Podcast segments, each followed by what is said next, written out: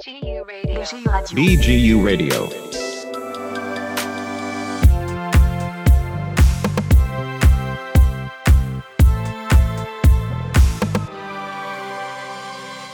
ברוכים הבאים וברוכות הבאות לסדרת הפודקאסטים החדשה של המחלקה לפוליטיקה וממשל באוניברסיטת בן גוריון בנגב. בכל תוכנית נארח מומחה מתחום אחר וננסה להבין את השפעות מגפת הקורונה קצת מעבר לבנאלי. על בריאות, חברה, פוליטיקה ומה שביניהן. והפעם פרופסור גיא בן פורת מארח את דוקטור ניר ברק, שהחל בשנה הבאה יצטרף לסגל המרצים שלנו, לשיחה על עירוניות וסביבה. תודה לעידו רוזנבלום, לבוזי רביב מרדיו BGU, לי קוראים אור ברגר. התוכנית התשיעית של הכל פוליטי מתחילה עכשיו.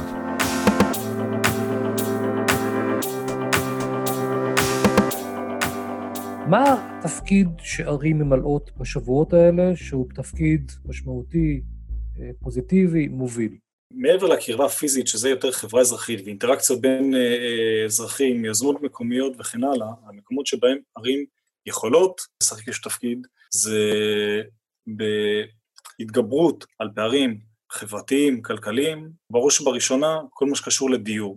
אז החליטו בהחלטה ממשלתית לדחות uh, תשלומי ארנונה עסקית uh, וגם לאפשר לאזרחים פרטיים לדחות uh, תשלומי ארנונה, זו החלטה לאומית. ברמה העירונית, עיר גדולה, חזקה, עצמאית, כן, אני מדבר כאן על ערי פורום ה-15, על ערים איתנות, יכולות לקבל החלטה שהן מסייעות לשוכרי הדירות לשלם את שכר הדירה, או לחלופין מטילות מגבלות על בעלי הדירות מהעלאת שכר הדירה בתקופה הזאת, או דברים בסגנון הזה. דוגמה אחת בולטת שקראתי עליה בימים האחרונים, זו עיריית ברלין, כן? נשים שנייה אחת סוגריים גדולים, ברלין היא גם עיר וגם מדינה, כלומר מדינה פדרלית ועיר, יש שם גם עירייה וגם ממשל מקומי. וברלין העירייה החליטה שהיא מעניקה סובסידיות לבעלי העסקים הקטנים, בלי בירוקרטיה ארוכה, אתה ממלא טפסים ובתוך יומיים אתה מקבל 5,000 יורו לכיס.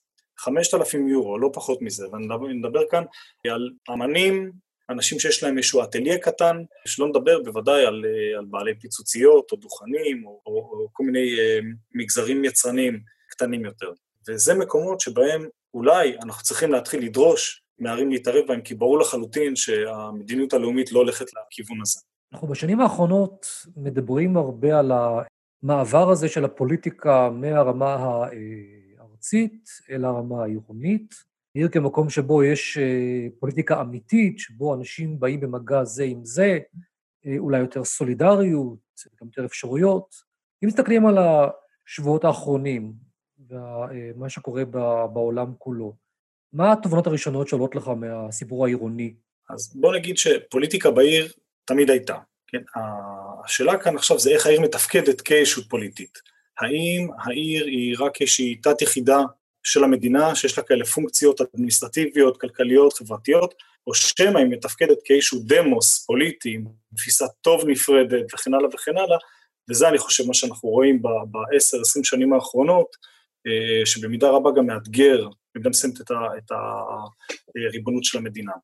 עכשיו, אם היינו מדברים על זה מחוץ לקונטקסט של מגיפת הקורונה, ברוך השם לא היה חסר על מה, על מה לדבר, יש אה, שלל דוגמאות, בישראל אני חושב הדוגמה הכי טובה זה תחבורה ציבורית בשבת, פתיחת עסקים בשבת, אה, ערים שבאות ואומרות זו הזהות הקולקטיבית שלנו, אנחנו ערים חילוניות, ליברליות, סובלניות, וסובלנות עובדת לשני הצדדים, גם לצד הדתי, גם לצד החילוני. אבל עכשיו בימי קורונה, במידה מסוימת מה שאנחנו רואים זה את החולשה המבנית של העיר ביחס למדינה, כי בסיכומו של עניין, כאשר יש אה, מגפה וסגרים, בידוד חברתי וכן הלאה, דרוש כוח כפייה כדי לאכוף את הדברים האלה, כדי לקבוע מדיניות, כדי להגביל את חופש התנועה, ואלה סמכויות שאין לעיר, ערים במידה רבה גם לא יודעות לעשות את הדברים האלה, ומבחינה נורמטיבית אפשר להגיד, או לפחות לשאול, האם אנחנו באמת היינו רוצים שלערים תהיינה את הסמכויות האלה, ואני לא בטוח שהיינו רוצים שלערים תהיינה את הסמכויות האלה. אם מסתכלים על עיר כמו ניו יורק, שנמצאת כרגע בסוג של אה, משבר עצום מבחינת בתי החולים, מבחינת מספר החולים וה, וה, והמתים. עיר אולי, אולי הסמל, אחד הגדולים של הערים גלובליות. אם זה קורה כן. בניו יורק, מה זה אומר על, על העיר הגלובלית? זה מעניין, כי ב, אם מסתכלים על ההיסטוריה של העירוניות, בפרט בארצות הברית, התחזיות בשנות ה-80 על רקע עליית ה telecommunication, זו הייתה אופוריה רורליסטית לחלוטין, שהערים שהיו אז במצב רע מאוד, כולל ניו יורק שהייתה אז עיר מרוששת, שהערים אה, ילכו ויקרסו, ככל שיהיה לנו אה, יותר אה, אפליקציות כמו זום וסקייפ וכן הלאה וכן הלאה, שנוכל לשבת בסאברב, לעבוד מהבית, ובעצם העיר מתייתרת. ומה שקרה על רקע הגלובליזציה ועליית הטלקומיוניקיישן זה בדיוק הפוך. ערים הלכו והצטופפו וגדלו והעצימו את, את, את את כוחן, כי זה כבר קשור למאפיינים של הכלכלה הגלובלית ואיך היא עובדת. כאשר אתה עסק, כן, תאגיד, שסוחר עם שלוש, ארבע, חמש עשרה מדינות, אז אתה מחזיק מומחים אצלך בבית, אצלך בעסק, שינחו אותך איך לפעול, איך לבנות את האסטרטגיה הנכונה מול כל אחת מהמדינות האלה. אבל עכשיו בעידן גלובלי, נגיד 1990, אחרי נפילת ברלין, אתה פתאום סוחר עם 70 מדינות, עם 100 מדינות. אתה לא תחזיק את כל היועצים האלה in-house, אתה צריך ידע מאוד מאוד ספציפי, אסטרטגי, על המקומות האלה, ואתה רוצה אותו קרוב. אתה רוצה מגוון רחב של שירותים שלא משתלם לך, כן, אנחנו מדברים פה על כלכלה קפיטליסטית, ניאו-ליברלית, לא משתלם לך להחזיק את זה. אצלך גם המומחיות שאתה יכול לייצר אצל חברות אה, ייעוץ הוא הרבה יותר גדול מאשר אה, מומחיות כזאת שאתה מחזיק in-house, ועם זאת, אתה כן רוצה את הקרבה, את המפגש של פנים מול פנים, מספקי השירותים למיניהם, שמגיעים מסביב ומספקים את התשתית הזאת. אז על הרקע הזה פתאום ניו יורק הופכת להיות הניו יורק, שאנחנו רואים היום, ניו יורק בתור הגלובל סיטי, זו שמניעה את הכלכלה הגלובלית, או שלפחות את החלק של המסחר בכלכלה הגלובלית. ואותה צפיפות, אותן איכויות עירוניות, פתאום עכשיו הולכות ופוגעות בעיר אה, חזרה. השאלה האם יש קורלציה בין מידת הצפיפות לבין היכולת אה, לשלוט בפרצות של אה, נגיף, זו שאלה אמפירית שהתשובות לגביה הן לא חד משמעיות, אבל האינטואיציה אומרת, בוודאי שיש קשר. וניו יורק עומדת קצת חסרת אונים בהקשר הזה. המזל הגדול של ניו יורק סיטי כרגע זה המושל של ניו יורק סטייט, אנדרו קוומו, עכשיו מגיע החלק שצריך לסייג את העניין הזה, כי מה שקורה בארצות הברית מחוץ לניו יורק, בגלל הכישלון של הממשל הפדרלי לזהות בזמן, להיערך כמו שצריך למשבר הזה, זה שערים וראשי ערים שהבינו הרבה קודם לקראת מה הם הולכים, התחילו לפתח איזשהו בסיס ידע ולהעביר ביניהם מתודולוגיות על מה צריך לעשות ואיך צריך לעשות. יש דוגמה מרתקת ממיסיסיפי, כן? ראש עיריית ג'קסון וראש עיריית אה, טופלו החליטו לפני שבועיים או שלושה לעצור את העבודות, להמליץ לכמה שיותר אנשים לעבוד מהבית וכן הלאה וכן הלאה. פתאום המושל של מיסיסיפי אמר, מה פתאום, בעצם צריך לשמר את, ה, את, ה, את הכלכלה ולתת לאנשים ללכת לעבוד, וכמובן שגם אפשר לפתוח אה, אה, מסעדות. ופתאום המנהיגות המקומית, אותם ראשי עיר, הלכו למושל ואמרו לו, תשמע, אדוני המושל, אתה מגזים ואתה מביא עלינו עלינו בתור עיר, כן? הקהילה המצומצמת, הסולידריסטית, אתה מביא עלינו אסון, ואולי כדאי להגדיר מחדש מה הסמכויות שלנו ומה הסמכויות שלך בתוך ההקשר הזה. אז מהר מאוד הוא הוציא איזשהו תיקון או איזושהי הבהרה שבעצם הוא קבע רק את תנאי הסף המינימליים, ולכל ראש עיר יש את הסמכות להחמיר ביחס לדברים האלה, בעצם נתן לגיטימציה לאקטים האלה. והאקטים האלה של מנהיגות מקומית, מנהיגות עירונית, מצילים חיים של אנשים בתוך המקום הזה. ומה הסיפור של אה, קוומו? למה, למה, למה קוומו רלוונטי בסיפור של ניו יורק? קוומו אה, בשלב יחסית מוקדם גם הבין לקראת מה אנחנו הולכים, הוא הבין שהממשל הפדרלי, או ליתר דיוק נשיא, הנשיא, הנשיא טראמפ, לגמרי לגמרי מפספס את הזמן ההיערכות אה, שיש, והוא התחיל להדק את הנהלים לגבי אה, בידוד, מצב בתי החולים וכן הלאה, בזמן החסד בעצם שעל ארצות הברית, כי היא, הקורונה התפרצה בארצות הברית יחסית מאוחר. במידה רבה, הגבלות שקוומו שם, הניהול שהוא לקח, הדאגה לאספקה של ציוד לבתי חולים, עדיין מחזיקים את ניו יורק סטייט, ובמידה רבה את ניו יורק סיטי, שהיא חצי מניו יורק סטייט מבחינת האוכלוסייה, עם הראש מעל המים. אני תוהה אם, אם מסתכלים רגע על הערים האלה, בעצם ערים כאלה הן גם יותר פגיעות, לא רק כי הן צפופות יותר, אלא כי ערים שלהם נכנסים יותר הרבה אנשים במקומות שונים בעולם. כלומר, גלובליות נכון. היא גם סוג של אה, יתרון, אבל עם איזושהי עננה של פגיעות כל הזמן, בעיקר המקרים מהסוג הזה. אין ספק. ניו יורק סיטי, כן, שזו עיר מטורפת מבחינת התעבורה האווירית שלה, גם הפנים אמריקאית וגם הבינלאומית, מבחינה זאת העיר באמת יותר פגיעה. אחד המושגים המנחים היום בתכנון עירוני, אני מדבר עכשיו על, עם הכובע שלי בתור מי שיש לו רקע בפוליטיקה סביבתית וכן הלאה, זה resilient cities, כן, ערים, ערים עמידות, וכאן פתאום העמידות מתגלה בעירומה, ובמידה מסוימת כולנו קצת עומדים לפעמים, ואני רוצה שנייה אחת לתת קצת אה, פרספקטיבה, כן? דיברתי עם כמה אה, אה, קולגות על הנושא הזה, והסתכלנו קצת אחורה, ובעצם מגפות זה דבר שליווה את ההיסטוריה האנושית מאז ומעולם, ואנחנו עכשיו עומדים כולנו לפעמים אל מול, ה, אל מול הדבר הזה, כאילו שזה לא אירוע שקורה בעולם כל מאה שנה, כל חמישים שנה. טונה כשנלחמה במלחמת הפלופונז, הייתה שם התפרצות של, אה, של מגפה, אנחנו לומדים אה, בצורה אינטנסיבית על הגורמים למלחמת העולם הראשונה וכו' וכו', במלחמת העולם הראשונה מתו, תקן אותי אם אני טועה, 20 מיליון אנשים, השפעת הספרדית מתו 50 מיליון אנשים.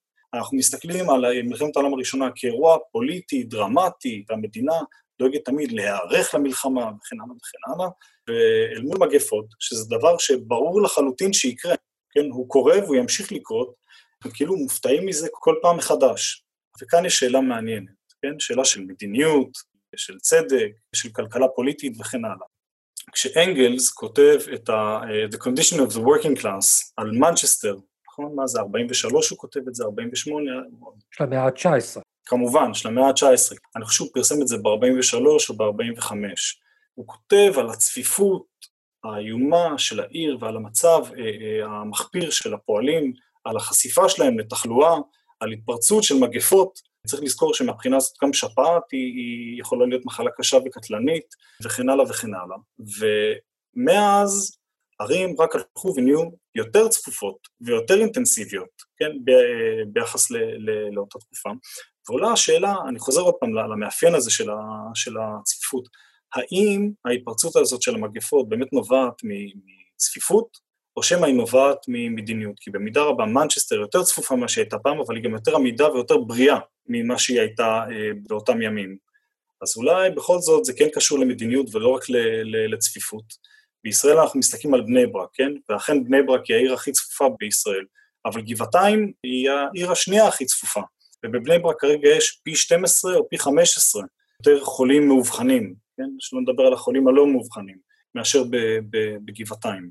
אה, הונג קונג יותר צפופה מבני ברק, בסך הכל בהונג קונג אני חושב שהיו פחות מאלף מקרים, פחות מעשרה מתים וכן הלאה. אתה אומר מדיניות, אנחנו מדברים פה על מה בעצם? אם משווים את המנצ'סטר שאנגלס כותב עליה, הרי מאז השתנה הרבה. השתנו תנאי התברוח, נכון. השתנתה הסניטציה, נכון. השתנתה הרפואה פה. כשאומרים, היו תמיד מגפות, יש סיבה לצפות שזה לא יהיה אותה תוצאה שלפני 200 שנה. אנחנו לא מופתעים סתם. אני לא יודע לשים את האצבע האם יש כאן הבדל במדיניות העירונית פר סה, או במדיניות הלאומית. ההשוואה בין אה, בני ברק לגבעתיים, או בין ערים בתוך אותה מדינה, מהבחינה הזאת היא יותר אה, מועילה, כי לכאורה הן נמצאות תחת אותה מדיניות לאומית, ועם זאת יש דברים שהם שונים. כאן אנחנו חוזרים כרגע לדבר על סולידריות או על המאפיינים הקהילתיים המובחנים של, אה, של ערים, כן, על המקום של אזרחות עירונית כמשהו שהוא לא רק תושבות, אלא כמשהו שהוא בעל מאפיין אחר. בני ברק היא עיר חרדית, גבעתיים היא עיר חילונית. המאפיינים האלה באוכלוסייה מובילים להתנהגות אחרת, מובילים למדיניות עירונית אחרת. עד כמה המדיניות העירונית במקרה הספציפי הזה היא קריטית, אני לא יודע, אבל ההבדלים במאפיינים החברתיים של האוכלוסייה, אני חושב בהחלט כן אה, משחקים כאן אה, תפקיד. וזה בלי אצבעות מאשימות אה, כלפי האוכלוסייה החרדית או שום דבר בסגנון הזה. אם היינו מודדים סולידריות של ערים כן. בארץ, בני ברק. הייתה מובילה בגדול לדעתי בסולידריות בין אנשים, מבחינת הגמילות חסדים והעזרה ההדדית. כלומר, זה מדד שהוא קצת בעייתי, לא? כן, אבל אולי זה קשור לצורה שבה אנחנו מבינים ומגדירים אה, סולידריות. ואני חושב שזה לא יהיה נכון להגדיר סולידריות ברמה העירונית, כפי שאנחנו מגדירים אותה ברמה הלאומית. וברמה העירונית, המשחק המרחבי קריטי. אני רוצה שנייה אחת לפרק את הנקודה הזאת, כי זאת נקודה מעניינת לחשוב עליה, גם פוליטית וגם uh, חברתית. המרחביות של העיר היא מרחביות קונקרטית, בשונה מהמרחביות של המדינה שהיא יחסית מופשטת. כשאני חושב על העיר, יש לי תמונה מאוד מאוד חיה בתוך הראש שלי. אני חושב על, אה, על קרן הרחוב, על בית הקפה, על המסעדה. כשאני הולך ברחוב, אני רואה את הריטואלים היומיומיים שמתרחשים סביבי, והאנשים שמסביבי, גם אם אני לא מכיר אותם, הם לא בהכרח זרים לי. כי כל יום אני רואה את אותו אדם משקיע את העציצים שלו בחלון, ואת אותה אישה מטיילת עם הכלב שלה באותה שעה, התפיסה היא תפיסה מאוד קונקרטית. בשונה מהמדינה, כשאני חושב על המרחב של המדינה, על מה אני חושב? על הספר, על הגבולות, על המפה, נכון? על דימוי, על ייצוג, לא על מרחב קונקרטי שיש לי בתוך הראש.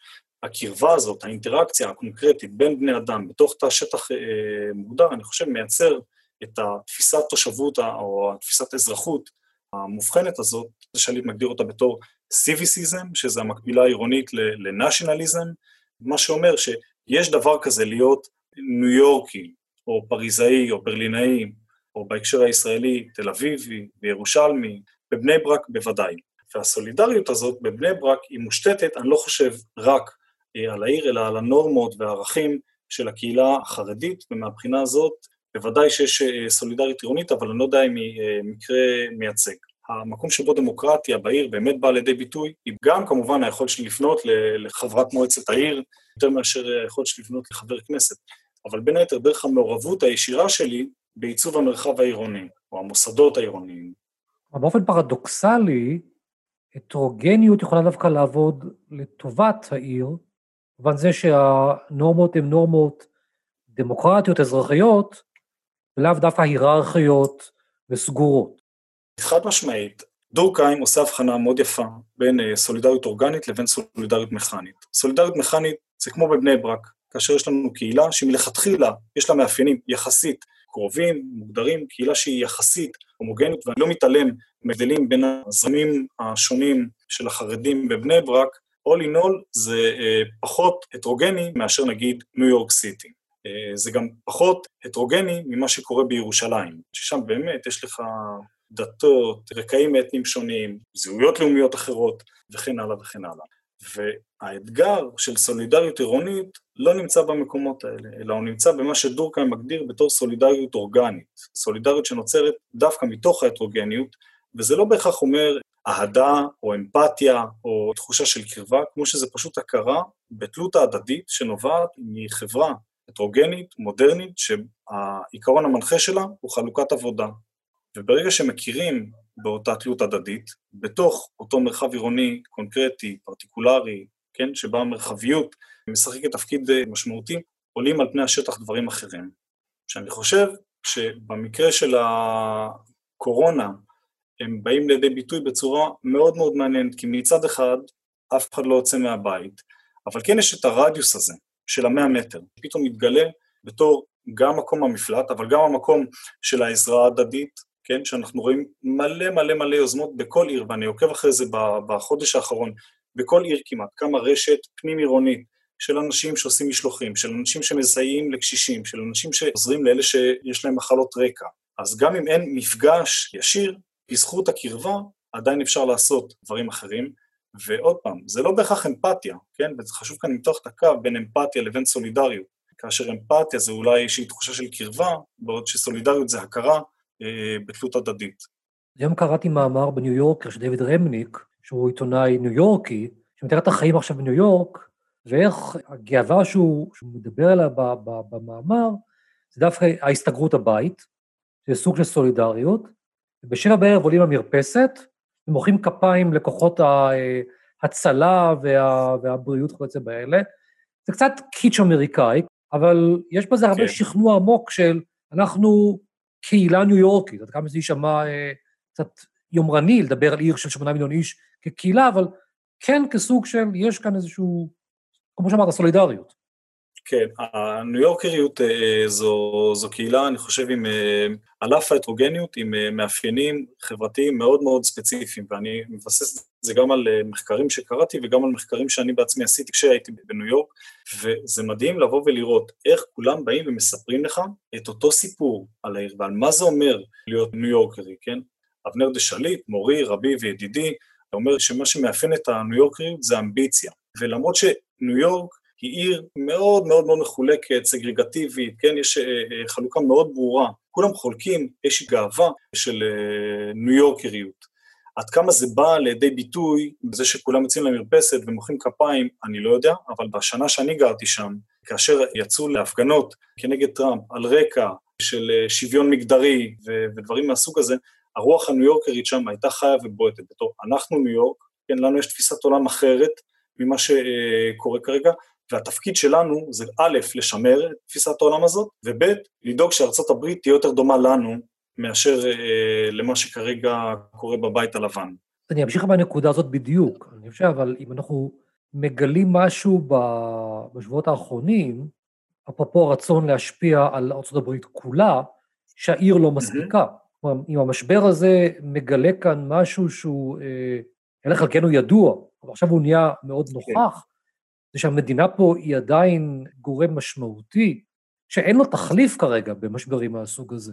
נכון, זה חוזר בעצם למה שדיברנו עליו קודם, עליית כוחה של, של העיר גם בתוך הפוליטיקה הלאומית וגם בתוך הפוליטיקה הבינלאומית, ולו לא היינו מדברים על זה בתוך הקונטקסט של הקורונה, יש לי עולם ומלואו אה, לספר על, ה, על העניין הזה, ואם תרצה אז אפשר להרחיב על זה. אבל בתוך הקונטקסט של הקורונה, כמו בתוך הקונטקסט של המשבר הפיננסי אה, של 2008, פתאום החולשה המבנית של העיר עולה על פני השטח, כי היכולת לאכוף סגר, הסמכות החוקית והחוקתית להגביל תנועה, היכולת לשפוך ים של כסף, זה אמצעים שיש למדינה ואין לעיר, כוחו של הלוויתן אה, עולה ומתגלה בדיוק ב, ב, בנקודות האלה, ועל אף אה, אה, הטרנד של אה, הוגים חשובים כמו אה, בנג'מין ברברג, או פרקטיקנים חשובים כמו אה, מייקל בלומברג, איש עסקים, ראש עיריית ניו יורק, ועד לא מזמן גם uh, מתמודד לראשות המפלגה הדמוקרטית, שבאים ואומרים, כן, ערים צריכות להחליף את המדינה, ערים הם אלו שמובילות, כן, nations talk while cities act,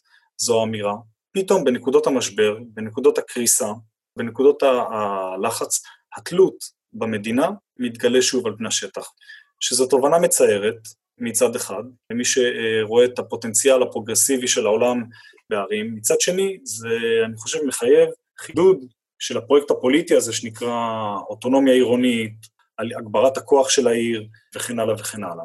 יש כאן עוד משהו, אני, יש, יש כאן עוד משהו בעיניי שאולי הוא תובנה נוספת כאן, שיש לי תפיסה של אה, עירוניות מעל המדינה, תל אביב, ניו יורק, פריז, כל השאר לא רלוונטי, אולי זה גם סוג של אה, התפכחות למי שחושב שאחת בתוך הבועה שלו, בתוך העיר הזאת, אומר, אותי המדינה לא מעניינת, אני אסתדר עם העיר שלי. כל מי שמחוץ לעיר שלי הוא לא רלוונטי. זה הצורה שבה מסתכלים, אני חושב, על ערים גדולות מבחוץ, כן? בתור הסנוביזם העירוני, כן? מה שמעניין אותי זה מה שקורה במדינת תל אביב, כן? או משהו בסגנון הזה. ואני חושב שזה מאוד לא נכון. צריך להבין שמרכז הכובד אה, שעיר כזאת מייצרת הוא כל כך גדול וכל כך משמעותי, שעולם ומלואו מתקיים בתוכו. והאופוזיציה שהעיר יכולה לייצר למדינה, או המקום שבו העיר מובחנת מהמדינה, זה שבאמת היא מביאה איתה סט ערכי שונה ומובחן מהסט הערכי הלאומי. וזה המקום שאזרחות עירונית קוראת תיגר על אזרחות לאומית, זה המקום שבו הסולידריות העירונית מצליחה לייצר איזשהו משהו אחר. עכשיו רגע לאתגר אותך בעניין הזה, אני רוצה לאתגר אותך קצת, כי יש פה, יש פה איזשהו, אה, אה, מצד אחד אתה מציג כאן איזה מתווה שבו העיר מציבה סטנדרטים שונים מהמדינה, ואולי גם יוצרת איזשהו אה, תהליך שבו ערים נוספות הולכות אחריה, וכאן יוצרת אלטרנטיבה למדינה שהיא בעיקר החיובית. מה עם האפשרות שערים חזקות ועשירות מתכנסות פנימה ואומרות, אוקיי, אנחנו דאגנו לעצמנו, מי שלא חלק מאיתנו בפריפריה, אנחנו כאזרחי העיר, אנחנו לא מתעניינים באנשים האלה שלא חיים כאן לידינו. אני חושב שהאתגר הכי גדול שיש לסולידריות עירונית או לאוטונומיה עירונית מבחינה פוליטית זה להרחיב את גבולות הסולידריות מעבר לגבולות העיר ולכלול בתוכה את הקהילות הרורליסטיות. ושוב פעם, אנחנו לא מדברים פה על אמפתיה, אלא הכרה בתלות ההדדית עם המקומות האלה. עיר לא יכולה להתקיים בזכות עצמה, אתה לא מגדל מזון בעיר. רוב העסקים שמתקיימים בעיר הם בעלי מאפיינים מאוד מאוד ספציפיים, כאשר עדיין צריך לזכור, יש תעשייה, לא הכל זה הייטק, יש מפעלים, יש ייצור חומרי, יש לואו-טק, והפרויקט של אוטונומיה עירונית יהיה פרויקט אליטיסטי לחלוטין, אם הוא לא ייקח בחשבון את הדברים האלה, ומבחינה נורמטיבית בעיניי לא ראוי ולא רצוי, ובאיזו מידה ערים באמת תרצנה ללכת לכיוונים האלה, הנבואה ניתנה לשופטים.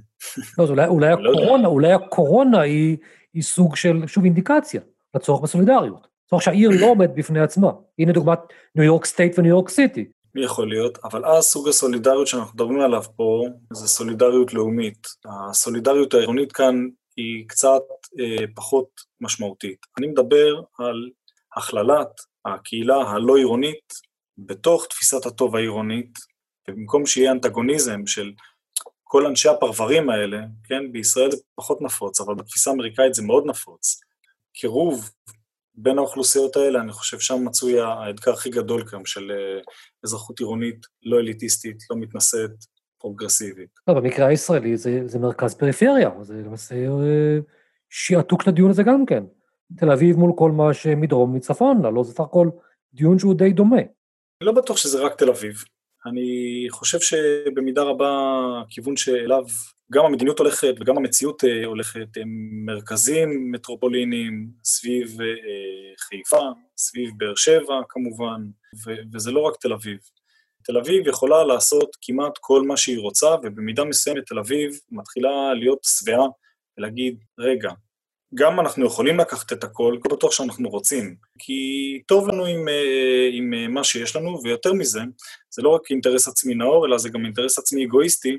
אם נלך על יותר מזה, אנחנו נהרוס חלק מהאיכויות שכבר הצלחנו לבנות בתוך המקום הזה. אנחנו רוצים להמשיך לגדול, אבל לא עד אינסוף. אין לנו אינטרס לפורר את באר שבע. משבר הקורונה זה יכול לקחת אותנו לשני כיוונים, בכל הקשור בעירוניות. אפשרות אחת היא שעירוניות אה, תחזור אולי לתקופה שלפני שנות ה-90, שבו אנשים בורחים מהעיר אל הכפר, למקומות שבהם יש להם בתים פרטיים, מרחבים יותר מוגנים, מתוך תחושה שהמגפה הופכת את העיר למקום שפחות בטוח. או אפשרות שנייה, שנראה לי שזה מה שאתה חותר אליה, שהעיר שהיא מקום של אה, זהות וסולידריות, תתחזק או לא תיחלש אחרי המשבר הזה. כלומר, נהיה באותו מקום שבו היינו, ואנחנו עדיין בעידן שבו עירוניות היא משמעותית. כפי שהנחת, אני תומך בצד השני מכמה סיבות. קודם כל, כשאנחנו רואים משברים גלובליים, בין אם זה אה, מגפות וכן הלאה, בדרך כלל מה שקורה זה שהחזקים מתחזקים, החלשים נחלשים. ליאונרד כהן כתב על זה שיר יפה, That's how it goes, everybody knows, וככל הנראה זה גם מה שיקרה כאן. ובאופן כללי לא צריך למהר לרוץ לנבואות. אבל מי שיבחר לבטל את אה, דרך החיים העירונית בגלל המגפה, קודם כל צריך לשאול עד כמה העיר תרמה לזה ולא המדיניות הלאומית הספציפית. דבר שני, האשליה הזאת, הסוליפסיסטית, כן, שאני אייצר לעצמי את המרחב המוגן בתוך המרחב הכפרי, רחוק מכל המהומה, אולי יש לה תועלות מסוימות, כעת בתוך אה, משבר קורונה, שהצפיפות משחקת בה איזשהו אה, אה, תפקיד, אבל אה, במידה רבה זה לפספס את הפואנטה הגדולה. אם דיברנו קודם על זה שיש כאן אירוע של מדינה שהוא פחות אה, אירוע של עיר, אז האצבע המאשימה צריכה להיות מופנית לא למאפיינים הגיאופיזיים של ערים וצפיפות, אלא למדיניות לאומית ביחס למנגנוני הבריאות, הרווחה ובכלל רשת הביטחון החברתית. ובישראל, בהקשר הזה המסקנה, היא שהחלשת הרפואה הציבורית וצמצום אה, רשת הביטחון החברתית של אה, מדינת הרווחה, במידה רבה הם אלה שמובילים מצב משברי, וזה דבר שלא היה מתבקש במציאות וגם היה יכול להיראות אחרת. עוד משהו, דיברנו על, על סולידריות עירונית שהיא אה, משמעותית, אבל אולי לא מספיקה. אולי משהו בסולידריות שהיא בין-עירונית. אחת הדוגמאות שראינו השבוע זה האמירה של ראש עיריית כפר קאסם, שהוא ועיריית בני ברק נמצאים באותה סירה. עכשיו, אולי זה סימבולי, ויש משהו כאן בצורך לחרוג מעבר לסולידריות העירונית, כדי שיהיה לה משמעות, בעיקר בתקופה מהסוג הזה. חשוב כאן להבחין בין אה, סולידריות לבין אמפתיה, ויכול להיות שההצהרה של, אה, של אמפתיה ולא בהכרח הצהרה של סולידריות, קרי של אה, תלות הדדית. ערים כן מייצרות ביניהם ערוצי תקשורת בלתי תלויים במדינה. בארצות הברית, בתקופה, שעוד לפני שהמשבר פרץ, ראו את ה-US Conference of Mayors, שזה המקבילה נגיד למרכז השלטון המקומי בישראל, מתחיל להעביר ידע בין ראשי ערים, איך להתכונן, איך להיערך וכן הלאה וכן הלאה, וזה כמובן אני חושב הרבה יותר חזק של סולידריות של טוב, אנחנו נעשה ניסוי חברתי מסוג אחד, אתם תעשו ניסוי חברתי מסוג אחר, נחלוק את הידע ונבין הכי טוב מהי המדיניות הרצויה. אם להתייחס גם קונקרטית לקונטקסט הישראלי, אסור לשכוח שאנחנו נמצאים בעיצומה של דרמה פוליטית ברמה הלאומית, וכאן פתאום הבעיה של סולידריות בין מגזר חרדי למגזר ערבי משחקת איזשהו אה, תפקיד משמעותי, שהוא לא בהכרח הסיפור העירוני, כמו שזה הסיפור המגזרי ברמה הלאומית.